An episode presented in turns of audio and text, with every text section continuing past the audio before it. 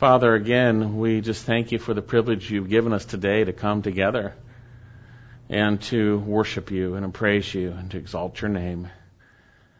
I pray, Lord God, as we look into your word, that you would grant us great wisdom and understanding so that we might see what you have done rightly, and we might believe and trust in your Son, Jesus Christ, and rely on him as we walk this life, Lord God, that we would walk by faith.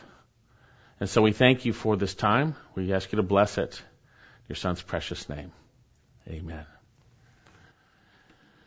Well, there are a multitude of ministries out there. I mentioned this last week. If you did a search on the internet for ministries, you're going to get millions of hits. If you narrow that down to church ministries, you're going to get even almost 800,000 hits. There are a lot of ministries out there. Now the question is, what ministries are biblical? Are they biblical? What is biblical ministry? We should know that because we are ministering. We are a church. We should know what biblical ministry is. And every believer should know what biblical ministry is so that they don't get duped by the bad guys. You should know what a biblical church looks like from God's Word so that you don't go to a bad church and waste your life to Satan's delight, not growing, not changing, but, wallowing around in the same way that you've been when you've been saved. You're not growing, not maturing. We need to be in a church that is God's church.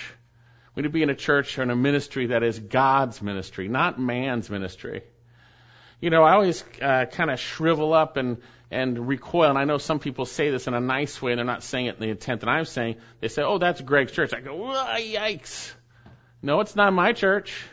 It's the Lord's church, and hopefully we are being faithful to obey him in his church.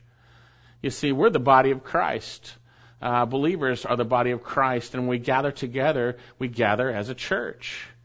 And there are ways that the church is to function under the leadership that God has ordained. So we need to know what biblical ministry looks like. Now today we're going to see exactly that. We're going to see the second part of three parts that the Apostle Paul lays forth in the book of Colossians that show us very clearly what biblical ministry is. Now you can turn your Bibles to Colossians chapter 1, and we're going to be looking at verses 25. We're going to finish up what we left off last week through 27. And I believe we're going to see specifically the message of ministry, what the message of any biblical ministry should be. Now, the Apostle Paul is writing these Colossians. He's under house arrest. That's about 62 AD. He has heard of their faith and their love, their faith in Jesus and their love for one another. They're truly saved. And yet he has also been informed, I believe, of the threats to their faith. We see in chapter 2 that there were those trying to delude them with persuasive arguments. People don't delude you with dumb arguments. They delude you with persuasive arguments. And there were those trying to do so, trying to get them to trust in the ABCs of the world, the world's way to do your relationship with the Lord. And there were things that the Apostle Paul says are of no value against fleshly indulgence. He mentions a few of those. We'll get to that. Chapter 2 exposes the bad guys who were trying to spiritually kidnap believers. We'll see that word is even in there, that they might be kidnapped by philosophies and the world's wisdom rather than by Christ. Not kidnapped, but led by Christ. And so the Apostle Paul has responded. And so how has he responded? First of all, he has responded by a focus on the solution to the problem, which is Jesus Christ. And we're going to come to the pinnacle of that today, unless the Lord takes us. And I'm so excited about what we're going to see today because it is life-changing. It is life-changing if we are willing to listen and then willing to believe. We need to believe what God has said. We need to trust in the Lord. We need to believe what he has said. And so here we have the Apostle Paul, who has shared so clearly his thankfulness for their faith and their love. And he has shared his desire that they would be completely controlled by the will of God. That they would, and he prayed for them, and we need to be controlled by God's will as revealed in his word. And then from this, he springboarded into a picture of Jesus Christ, a focus on Christ, the solution. And within that, we saw that he is the supreme Lord of the created world, because he created it all.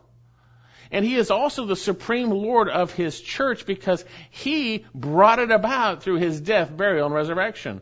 It is this new creation that we are, and that is through faith in Jesus Christ. And that everything is so that he might have first place. And he created all things for himself, including us. And ultimately, the goal in the church in which he brought about salvation through Christ is to present us holy and blameless beyond reproach. Incredible, incredible. And so with that focus on Christ, Paul begins to then move in the end of the chapter to sharing his credentials, in a sense, in ministry. Not that he's trying to be prideful, but that we might see what genuine ministry looks like, and that will be a contrast to the false, bogus ministry that we see in chapter 2. And so he begins to share that. So let's take a look at our passage, and let's read it. And I want to back up a little bit into what we saw last week. And even in verse 23, in the end, we see that he was made a minister. He says in verse 24, "Now I rejoice in my sufferings for your sake. In my flesh I do share in behalf of his body, which is the church, in filling up that which is lacking in Christ's afflictions. Of this church I was made a minister according to the stewardship from God bestowed upon me for your behalf." And that's really where we ended, but we started to just kind of trickle into the last part here. It says here, "That I might fully carry out the preaching of the word of God." Fully carry out the preaching of the word of God. Tremendous reality. That is, and here we go, that is the mystery which has been hidden from past ages and generations, but now has been manifested to his saints, to whom God willed to make known what is the riches of the glory of the mystery among the Gentiles, which is Christ in you, the hope of glory. Now, folks, we could just skip that little statement and lose a tremendous, invaluable truth. The truth is so valuable.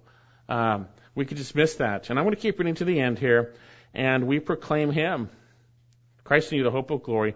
And we proclaim him, admonishing every man and teaching every man, that we might present every man complete in Christ. And for this purpose also I labor, striving according to his power, which mightily works within me." Tremendous passage. Tremendous passage. But we need to understand what this really means. Christ in you, the hope of glory.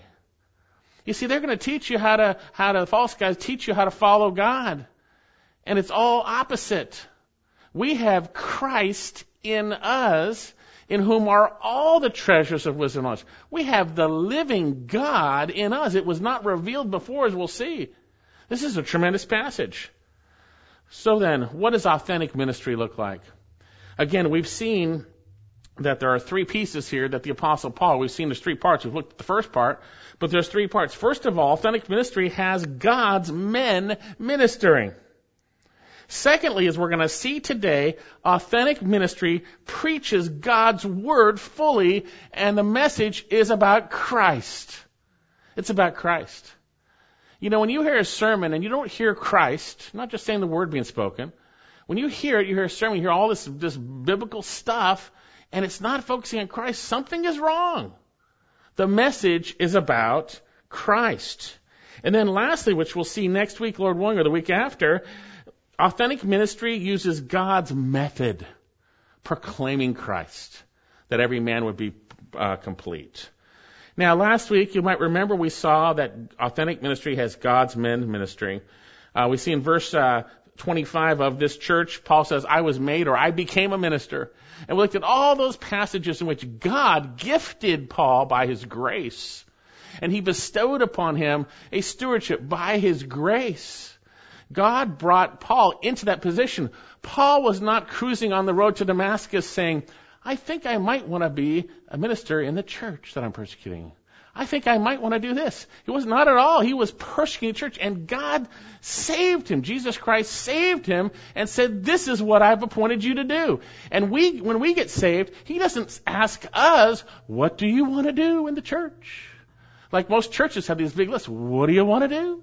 Well, what we want to do is have you do what God wants you to do. You see, God has gifted each one of us differently. And when it comes to ministers, or literally saw the word was servants, ministering the word of God, as we'll say, God appointed them and gifted them to do so. So biblical churches don't have hirelings who have a career in ministry. Biblical churches have those that God has called and gifted to preach and teach his word. Very clear. And those who are obedient to that calling.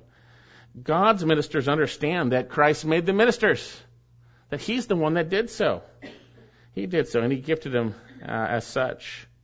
Then we saw last week that God's ministers serve the body of Christ, not the world. Pastors and teachers are to shepherd the flock of God, not the world. They are to serve the body of Christ. Now, the body goes into the world and reflects the nature of Christ, the very light of Christ, his character in them. People see that, and they might glorify God for their good works that they see. They might come and get saved or get convicted, whatever it might be. Paul said, on behalf of this church, I was made a minister. On behalf of the church. It was for the church. We saw very clearly that our gifts are for the common good. 1 Corinthians chapter 12. 1 Peter 4:10, as each one has received a special gift, which would include what Paul received, employ it in serving one another as good stewards of the manifold grace of God. It's by God's grace. Paul didn't say, I'm a special dude, and I got trained here and there, and therefore I'm ready for ministry. He said, it counted all that stuff as loss. The Lord God, by his grace, he said, it's by his grace I am what I am. Paul said it's by his grace. And so we see that. And God's ministers serve the body of Christ. Serve the body of Christ. We saw that also. When the ministers are serving the world all the time, something's wrong. Something's wrong. That's not the way we minister to the world is by reflecting the character of Christ, and that God would open doors for the gospel. That's how we minister to the world. We do good, and the Lord uses those good deeds to bring about possibly the door for them to ask why we have hope. Opens doors for the Word of God, the gospel, as we go. Then we saw last week also that God's ministers see their suffering for Christ rightly. They see it rightly, and thus they rejoice. You see, if you don't see it rightly, you're not going to rejoice. You're just going to wallow in the suffering that has happened. But if you see it rightly, there is joy. We saw that Paul understood that the afflictions that he was receiving were meant for Christ. Verse 24, now I rejoice in my sufferings for your sake, and in my flesh I do my share on behalf of his body, which is the church, in filling up that which is lacking in Christ's afflictions. Not meritorious sufferings. He finished the work on the cross, but what's filling up in his afflictions? What would be meant for Jesus if he was on this earth now? And guess what? He is through his church. And so the church suffers afflictions meant for Christ. And so Paul rejoiced in that. He rejoiced in that. And then we saw lastly that he understood he had a stewardship. God's ministers. You know, I don't see many people understand they have a stewardship. I don't see many people faithfully preaching the Word of God. I see them sitting down on chairs and dialoguing about this and that and this and that and sharing a verse. And they share 3 Bible verses and the church says, that was a biblical church. Well, the reality is we're to preach the Word in season and out of season, to reprove, rebuke, and exhort with great patience and instruction. It's not simply a Bible verse littered in here and there. You got the peddlers of the Word. But God's ministers, as we see from the Apostle Paul's example, recognize they have a stewardship to fully proclaim the Word of God, to proclaim it fully. Not partially, not in bits and pieces, but fully. He says, of this church I was made a minister, verse 25, according to the stewardship bestowed or given from God, bestowed on me for your benefit. He was given a gifting. He was given the ability by God's grace to share the word of God. And so he had a stewardship. A stewardship is an obligation to do what God has gifted you in, to take care of that and use that gifting. We all have a stewardship. But Paul gladly did it, because he knew if he gladly did it voluntarily, there's a reward. And so here, he says, to fully carry out the preaching of the Word of God. That's what ministry is about, the preaching of the Word of God. And we're going to see more specifically concerning Christ, because it all points to him in some manner or fashion. So then, not all of us have pastor teaching gifts or teaching gifts, but here we see that we need to understand what biblical ministry looks like. So many people are yoked to such unbiblical ministries. Biblical ministries have God's men ministering. They have God's men ministering who are gifted by God, by his grace, to do what he's called them to do. And that leads us to our passage today, where we're going to see that authentic ministry not only has God's men ministering, but that it also preaches God's message. So simple, right? I mean, you think about it. Authentic ministry preaches God's message. That's a no-brainer, right? Well, sadly enough, it's not the case. You got charlatans out there who disguise their message as God's message, but it's not God's message, because as we've seen, God's message, and as we will see, is from the Word, and it's about Christ. That's about Christ. So then, let's look at our passage. Of this church, 25, I was made a minister according to the stewardship bestowed from God.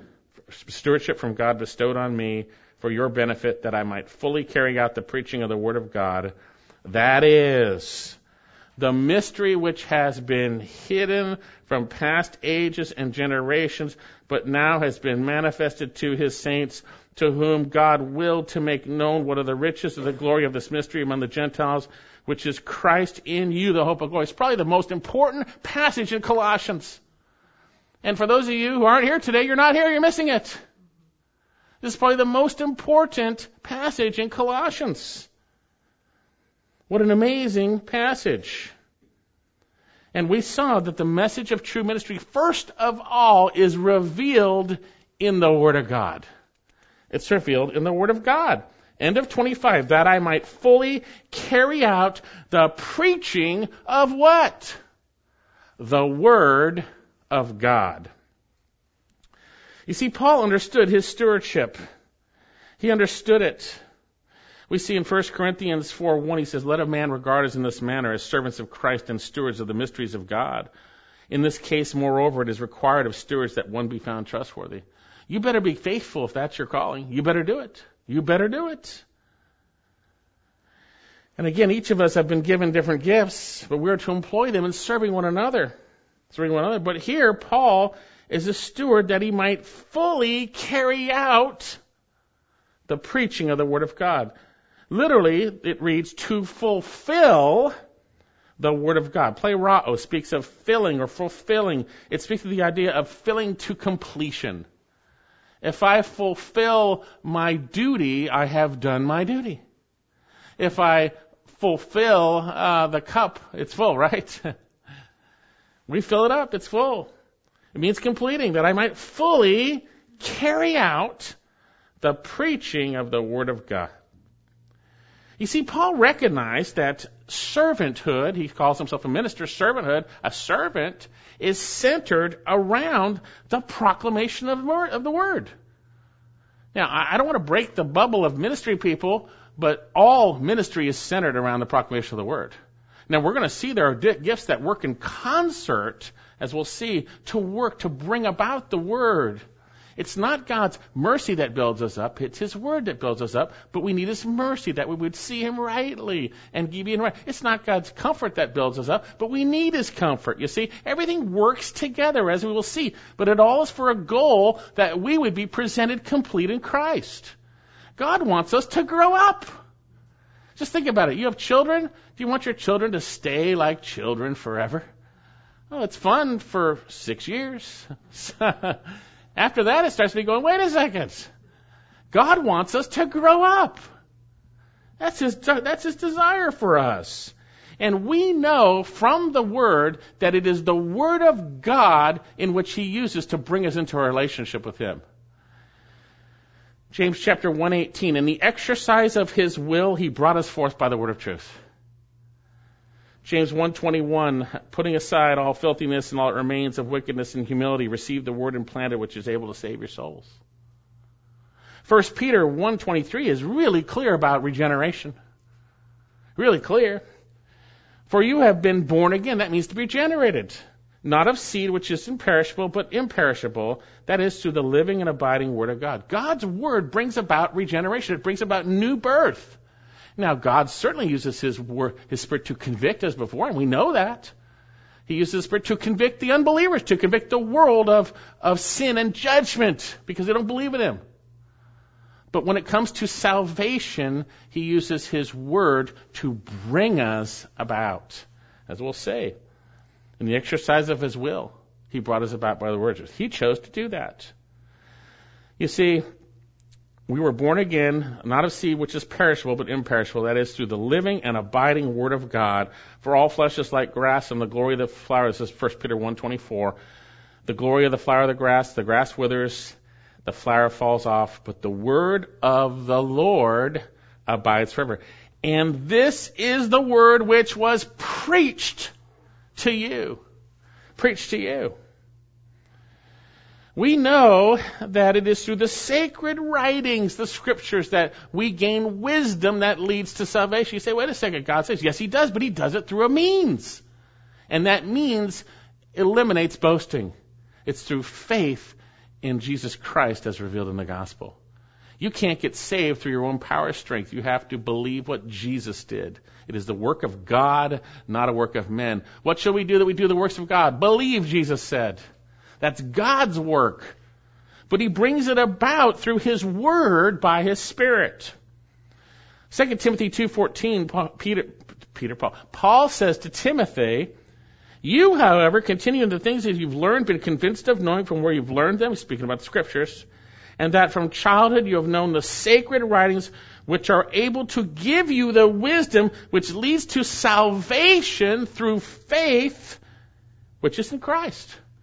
It's God's Word that brings the wisdom that leads to salvation in faith, through faith. Paul makes it very clear that faith comes from hearing, and hearing from the Word of Christ.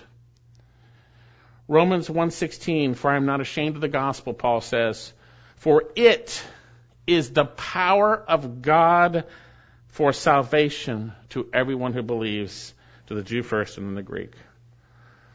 We are brought forth by the Word of God. God speaks us into existence, His new creation, through His Word, the gospel. And He also grows us in respect to salvation through His Word. He also uses it to grow us. Very clearly, God uses His Word that we would be adequate, equipped for every good work. 2 Timothy 3:16. He says, all Scripture is, right after what I read earlier with Timothy, all Scripture is inspired by God, God-breathed, it's His Word, not man's Word, and profitable for teaching, for reproof, for correction, for training in righteousness, that the man of God may be adequate, equipped for every good work. God's Word equips us for every good work that He has ordained that we would walk in. It's God's Word that equips us. So we're saved by God's Word. We're saved by God through His Word, by the way. God saves us through His Word, the Word concerning Jesus. Through faith in Him, we're saved, right? And we are also built up through His Word. It is the Word that causes us to grow in respect to salvation. After saying we were born again through the living and abiding Word of God, Peter says in 1 Peter 2, he says, therefore long for the pure milk of the Word, that you may grow by it in respect to salvation. You got saved by it, and God's going to grow you up. You want to grow up? Get into the Word of God. Allow His Word to change your heart, to direct your heart. But we're going to see that happens through the person of Christ in us. In us. We're going to see that. We know that it is the Word of God which also performs its work in you who believe. 1 Thessalonians 2:13. We know that we have His precious and magnificent promises. We have everything we need pertaining to life and godliness through the true knowledge of Him. We have His precious and magnificent promises, for 2 Peter 1:2. We all know His Word is powerful. It's living and active, sharper than a two-edged sword, able to pierce the division of soul and spirit, joints and marrow, and nothing is hidden from His sight, Hebrews 4:12. We know the law of the Lord is perfect, restoring the soul. The testimony of the Lord is sure, making wise the simple. The precepts of the Lord are right, rejoicing the heart. This is Psalm 19. The commandment of the Lord is pure, enlightening the eyes. The fear of the Lord is clean, enduring forever. The judgments of the Lord are true, they're righteous altogether. They are more desirable than gold, yes, than much fine gold, sweeter than honey, and the drippings of the honeycomb. Moreover, by them, that's God's word, thy servant is warned, and in keeping them there is great reward. The Lord God would say to Isaiah, his thoughts are not, or to Israel, his thoughts are not our thoughts. Isaiah 55, neither your ways my ways, declares the Lord.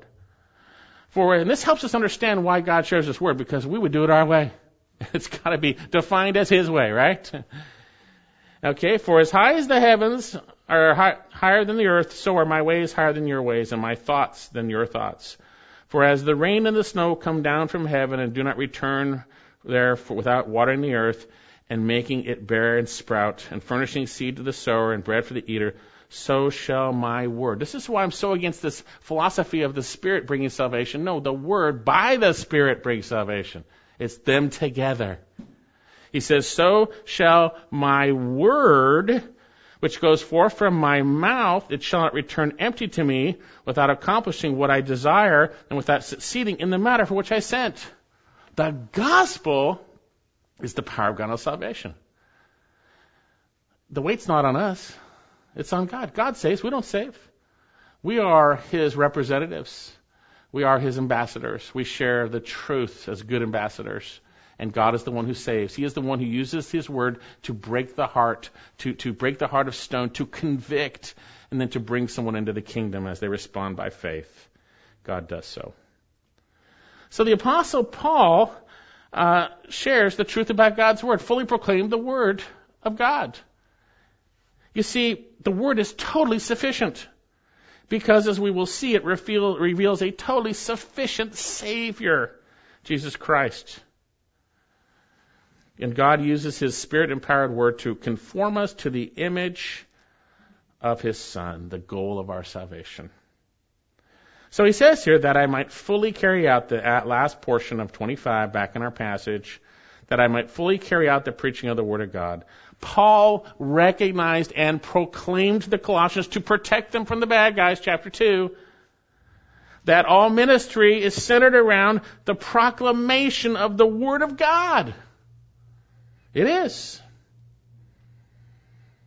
Now, folks, as we're going to see, there are differing parts of the body that come together to bring about the proclamation of truth. We're going to see the church is the what? Pillar and support of the truth. There are supporting roles in the context of the church bringing forth God's truth, as we'll say. This is the pillar of support. It supports it. It holds it up. Think of the Great Commission. The Great Omission, Acts 20:28. Go therefore and make disciples of all the nations. 28:19. Baptizing them in the name of the Father, Son, and Holy Spirit, teaching them to observe all I commanded you. Right? It's the Word of God. Just look at the church in Acts. I'm going to go through a bunch of passages in Acts. You could turn if you like. Acts chapter one. The Lord Jesus says, hey, stay and pray, don't do anything. But when the Spirit comes, you're going to receive power. Acts 1:8. But you shall receive power when the Holy Spirit has come upon you, and you shall be my witnesses, both in Jerusalem and all Judea, Samaria, even to the remotest part of the earth. You're going to receive power to share of me, to be His witnesses. Just take a look at the church in Acts chapter 4. Remember their prayer? Their prayer wasn't about, help us get out of this sticky wicket. There's nothing wrong with praying that, in a sense. If you're praying the other things, the other, what else God would want you to pray too, as will she. Acts 4:29. And now, Lord, take note of their threats and grant that thy bondservants may speak thy word with all confidence. The new church knew it was about God's word going out. And then verse 31 of Acts 4, and when they had prayed, the place they had gathered together was shaken, and they were filled with the Holy Spirit and began to what? Speak the word of God with boldness. Now, Acts chapter 6 reveals that there are differing gifts that support the ministry of the word. Take a look at Acts chapter 6, and we will read through this portion here. Acts chapter 6. Now at this time, when the disciples were increasing in number, a complaint arose on the part of Hellenistic Jews against the native Hebrews, because their widows were being overlooked in the daily serving of food. And the 12 summoned the congregation of the disciples and said, it is not desirable for us to neglect the word of God in order to serve tables. There were genuine needs. People were being overlooked. They weren't getting food. But select among you 7 good men, good reputation, full of the Spirit and wisdom, that we may put in charge of this task. Obviously, they would have to direct others to do it, right? But we will devote ourselves to prayer and the ministry of the word. Man, churches would be changed if the leadership would sit down and say, we're going to be focused on praying and ministering the word. And they found approval of the whole congregation. They chose Stephen, a man full of the faith and Holy Spirit, and Philip, Prochorus, Nicanor, Timon, Parmenas, and Nicolas, and a proselyte from Antioch. And these they brought before the apostles, and after praying, they laid their hands on them, and the word of God kept spreading. Kept spreading. We have it there, Acts 6:7. The word of God kept spreading. Acts 12:24, and the word continued to grow and be multiplied. Acts 13:49, and the word of the Lord was being spread throughout the whole region. Acts 19:20. So the word of the Lord was growing mightily and prevailing. God's word. God's word. We know when Saul began to ravage house to house, dragging him off, then those who had been scattered went about preaching the word. Acts 8:4. So then true ministry is centered around the support and proclamation of the word of God, because that's what God is doing right now. He is saving through his word, and he is changing us and making us like Christ through his word. That's what he's doing. Now there are other things that work together. The body works in concert. There are differing parts, and we work together for the good of the body of Christ, for the common good. For the common good. One side note, this is one of the reasons why this church won't support any ministry or missionary who in some fashion, their main focus is not proclaiming the word of God.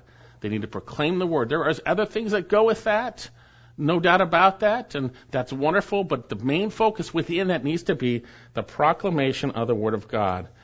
The church is the pillar and support of the truth. And the Apostle Paul said that I might fully carry out the preaching of the word of God. And he shares in Acts 20 that he was faithful to that. In his last words to the Ephesian elders, he says, he did not shrink. He said, I'm innocent of the blood of all men. Acts 20:26. For I did not shrink from declaring to you the whole purpose of God. And then he committed them to the word of God, to God and the word of his grace. That's all you need. You need God and the word of his grace. That's what you need. We think we need so much else. We need God and the word of his grace. So then, there's no shortcut, there's no program, there's no book. God uses his Spirit-empowered word to conform us to the image of Christ, as we will see next time. And the word is totally sufficient because it reveals a totally sufficient God and Savior, Lord Jesus Christ, whom we will see is in us. Wow. And let's take a look at that.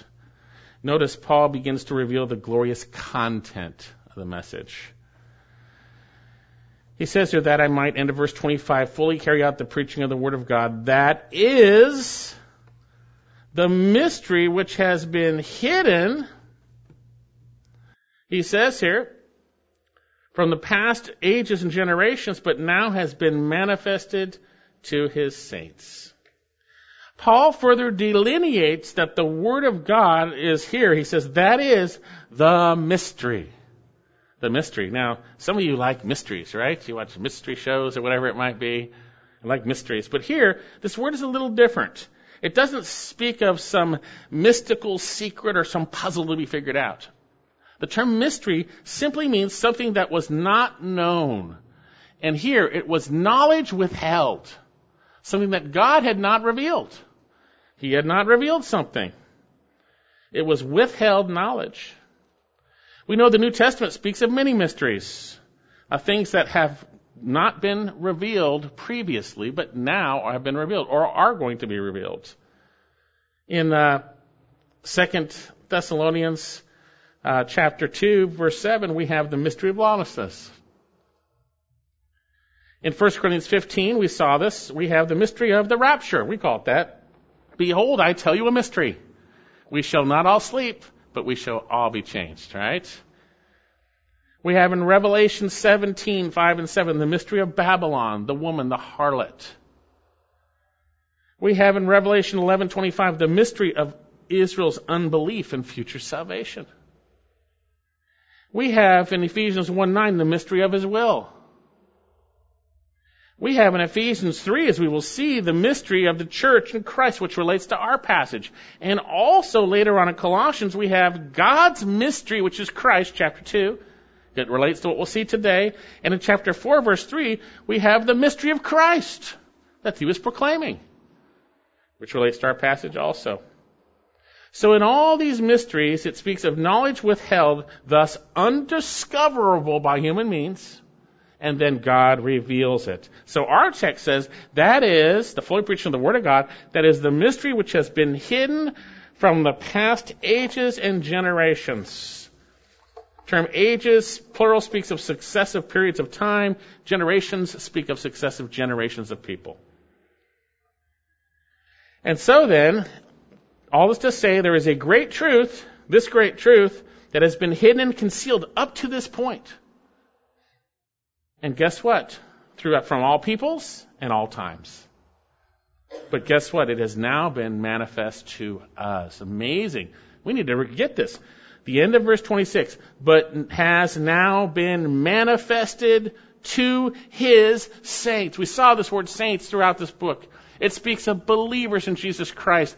Those who have trusted in him and received his righteousness. We are holy because of Jesus. We are saints.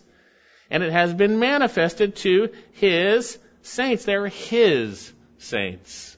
His saints. Jesus' saints. Don't confuse this word like the Catholics do. A saint is a believer. One who placed his faith in Christ receives forgiveness of sins and righteousness from God. We are saints because we possess the very righteousness of Christ.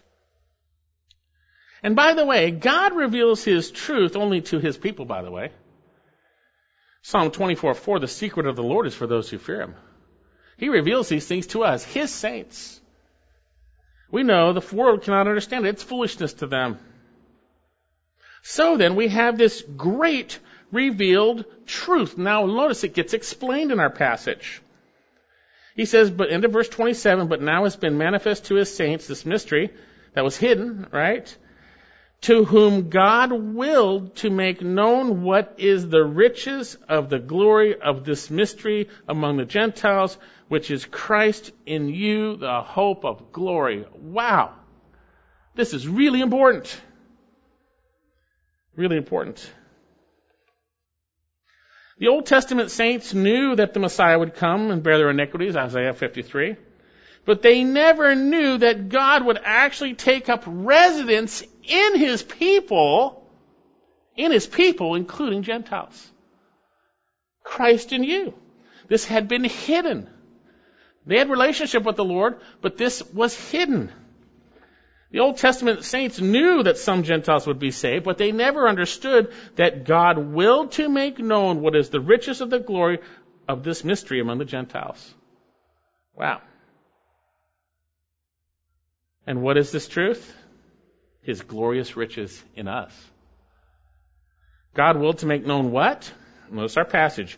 What is the riches of the glory of this mystery among the Gentiles, which is Christ in you. Christ in you. Here we have this statement, the riches of the glory of this mystery. The word plutos, and that's not speaking of the planet. It's in Greek, speaks of riches or wealth or abundance. It speaks of extreme value. Extreme value. He says the riches of the glory, or the extreme glorious value. You think of something very valuable, extreme glorious value. The glorious riches of this truth, the mystery. It's extreme glorious value of this truth, Christ in you. Christ in you. Wow. In context with chapter 2, we're going to see we're not to let the false teachers kidnap us with the world's wisdom and ways, repackaging it religiously. But we need to recognize we got Christ in us. We got Christ as the very God who created everything and brought us forth is in us and willing to live through us if you're willing to let him. If you're willing to let him. Turn to Ephesians chapter 3. We see a parallel portion here. Paul speaks of this. Parallel portion. Ephesians 3:8.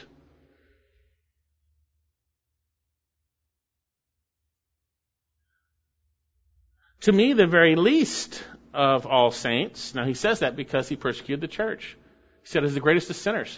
You think the greatest of sin is transgender or homosexual? That's sin. The greatest of sin is persecuting the church. Right? He says he's the greatest sinner. He says, to the least of the saints, this grace was given to preach to the Gentiles the unfathomable riches of Christ. That comes from the Word of God. We find the unfathomable riches of Christ in God's Word. It's about Him. And to bring to light what is the administration of the mystery, which for ages has been hidden in God, who created all things, in order that the manifold wisdom of God might be made known through the church to the rulers and authorities in heavenly places. There's a lot more going on than you think. What a truth! The living God, the God of the universe, who created all things for Himself, the one in whom was before all things, the one who holds it all together, the supreme Lord of the universe, the head of the body of the church. He is the beginning, the firstborn from the dead, God in human flesh, the one who reconciled all things to himself, having made peace through the blood of his cross, the one and only God dwelling in us. Wow. What a glorious truth. Christ in you. Christ in you. How did this happen? When we heard the gospel, repenting of our sin, placing our faith in the one and only Savior, Jesus Christ, trusting in His furnished work alone, we were saved. And then God came to take up eternal residence in us by sending His Spirit. Paul puts it this way. In Him, after listening to the message of truth, the gospel of your salvation, having believed. You've got to listen to the message first. You've got to believe. He says, you were sealed with Him, the Holy Spirit. You got the Spirit after you believed, by the way. You believed, you were sealed with the Holy Spirit of promise, who is given as a pledge of our inheritance. The inheritance is our glorious, we'll see in Romans chapter 8, being glorified. The redemption of our bodies. Talks about that. He says it even here, with a view to the redemption of God's own possession, to the praise of His glory, and all that goes with that in eternity. In 1 Corinthians chapter 1, Paul reminds the Corinthians chapter 6, that they are the temple of the Holy Spirit. Or do you not know that you are the temple of the Holy Spirit who is in you, whom you have from God? God is in us. He's dwelling in us.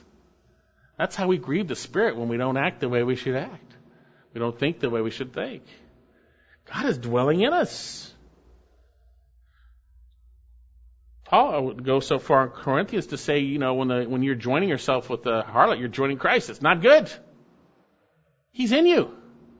He's in you. You can read that in 1 Corinthians. Paul reveals also, if you don't have the Spirit indwelling you, you are not saved. Turn to Romans chapter 8.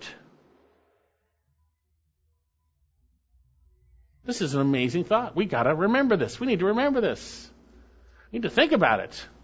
We act like we're so poor spiritually. Oh, and we have the riches of God Himself in us. We got to remember that. We got to remember that. It's almost like we're wallowing around and God's knocking through the word. Hey, right here. Right here, ready to help. Romans chapter 8, verse 9. However, but He's compassionate. He knows we all struggle. We know it's a fight of faith. We know that. Romans 8, 9. However, you are in the flesh. You are not in the flesh, but in the Spirit, if indeed the Spirit of God dwells in you. But if anyone does not have the Spirit of Christ, he does not belong to Him.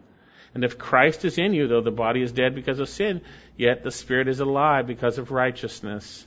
But if the Spirit of Him who raised Jesus from the dead dwells in you, He who raised Christ Jesus from the dead will also give life to your mortal bodies through the Spirit who indwells you. Tremendous. Tremendous. We have Christ in us, and so many believers go through their Christian lives ignoring this glorious truth. We can call upon His name anytime, and rightfully so. We can thank Him for what He's done. We can do it. We need to recognize who He is and what He's done. Sadly, we're so guilty at times of ignoring this, right? We plead, we wallow, whatever it might be. And yet one of the most glorious truths in the New Testament has been revealed. The riches of the glory of this mystery among the Gentiles, which is Christ in you. One pastor writes, this is the great mystery, the greatest truth taught in the Bible, and yet the most seriously missing element in many churches today. Most Christians in our churches understand and believe that Christ died for their sins, but most fail to go beyond that basic truth. Relatively few go on to grasp the fact that Jesus died for them, that He might live in them and through them. Many sadly fall short of grasping that it is Christ's life in them that provides the power to live the Christian life. Totally agree. Totally agree. What did Paul say in Galatians 2:20? He said, I have been crucified with Christ. It is no longer I who live, but Christ lives in me. He lives in me. He lives in me. So will you let Him live His life through you? Will you let Him do so? Will you trust Him that He can take care of everything, that He's big enough to do so? Will you trust Him? Now notice, we have the first most obvious and direct application to this incredible truth. Christ in us, He's our living hope of glory. That means the job is going to get done. Everything we struggle with is going to get taken care of. It's all going to get taken care of. We struggle with this flesh. We struggle with our temptations. We struggle. It's going to get taken care of. He's going to assure that because He's in us. He's the hope of glory. Christ in you, the hope of glory. Now, with this in mind, it behooves us to understand this idea of hope.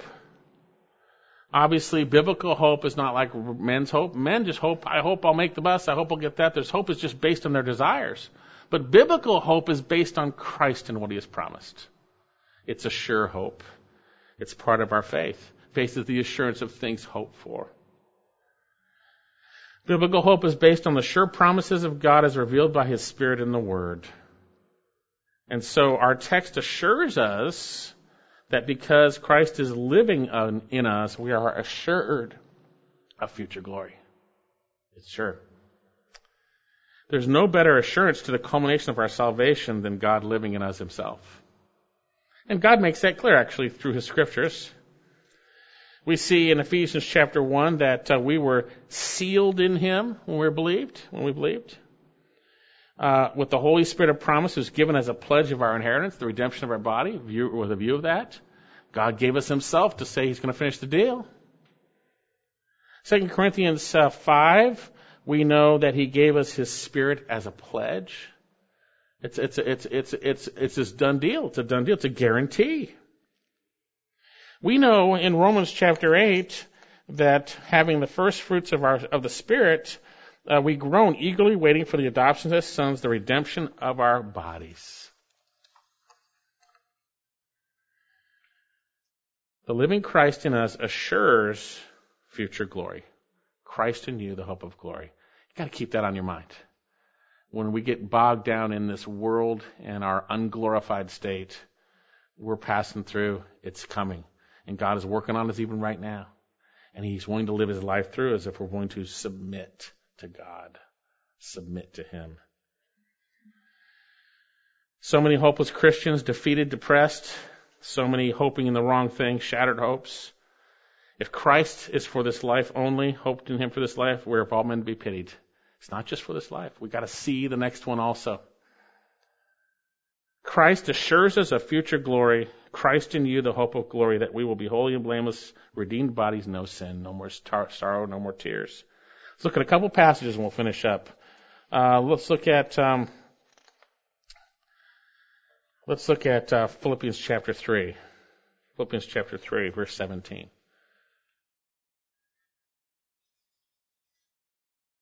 I don't have time to read it, but in contrast to those who set their mind on earthly things, revealing that they're on their way to destruction, they really weren't believers. That's what they set their mind on all the time.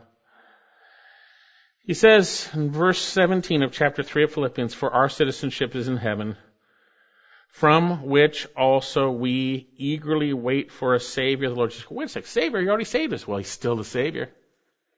And he's going to save us. He knows what he's going to do. Verse 21, "Who will transform the body of our humble state into conformity with the body of his glory." These messed up bodies of sin that are dying, decaying, that are perishing, will be made imperishable, they'll be made immortal. They will be made like Christ's glorified body, like him in his glory. Can you believe that? I do. By the exertion of the power that he has, even to subject all things unto himself. We eagerly await for him to do that. He's going to do that. 1 John chapter 3, "See how great a love the Father has bestowed upon us, that we should be called children of God, and such we are. For this reason the world does not know us, because it did not know him. Beloved, now we are children of God, and it is not yet appeared yet what we shall be." We're not what we are going to be. It hasn't appeared yet.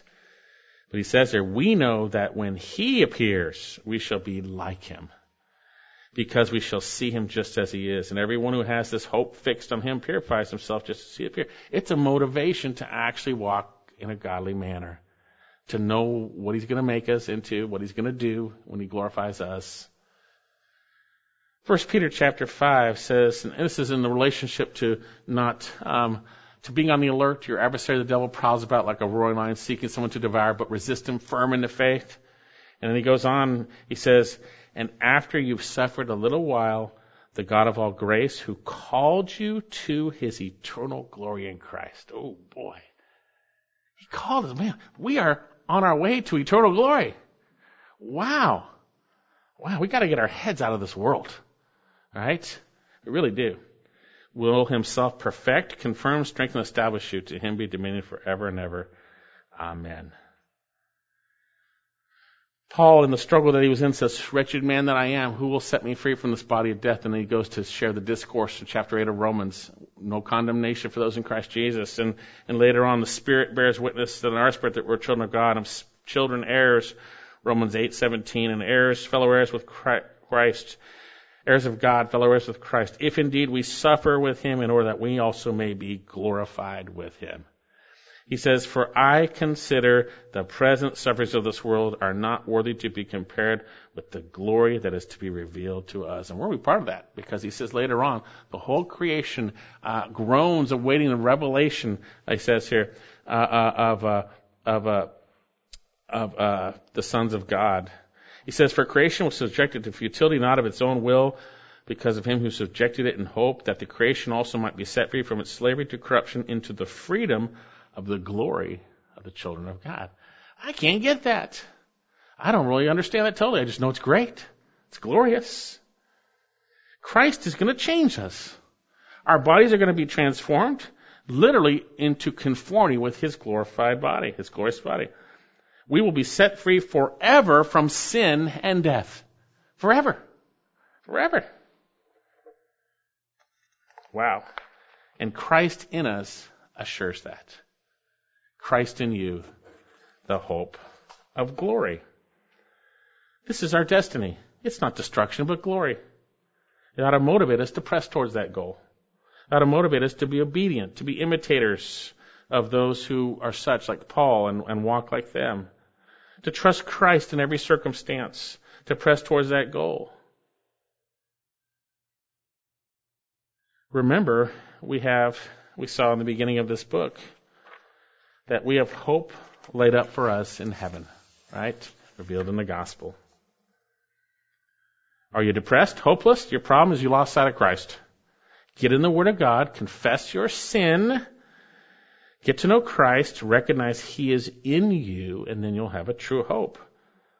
Blessed be the God and Father of our Lord Jesus Christ, according to His great mercies, caused us to be born again to a living hope through the resurrection of Jesus Christ from the dead. The Scriptures are about Christ. They all point to Him. To finish up, when the Pharisees were talking about eternal life, and Jesus said, hey, you search the Scriptures. Do you think in them you have eternal life? But it is these that bear witness of me. Christ. It's Christ. Let me ask you, do you have hope? Do you have hope? If you're not saved, you are without hope and without God in the world. Turn to Jesus. He'll save you, and you'll have a true hope, the hope of glory, because He's in you. He's going to bring it about.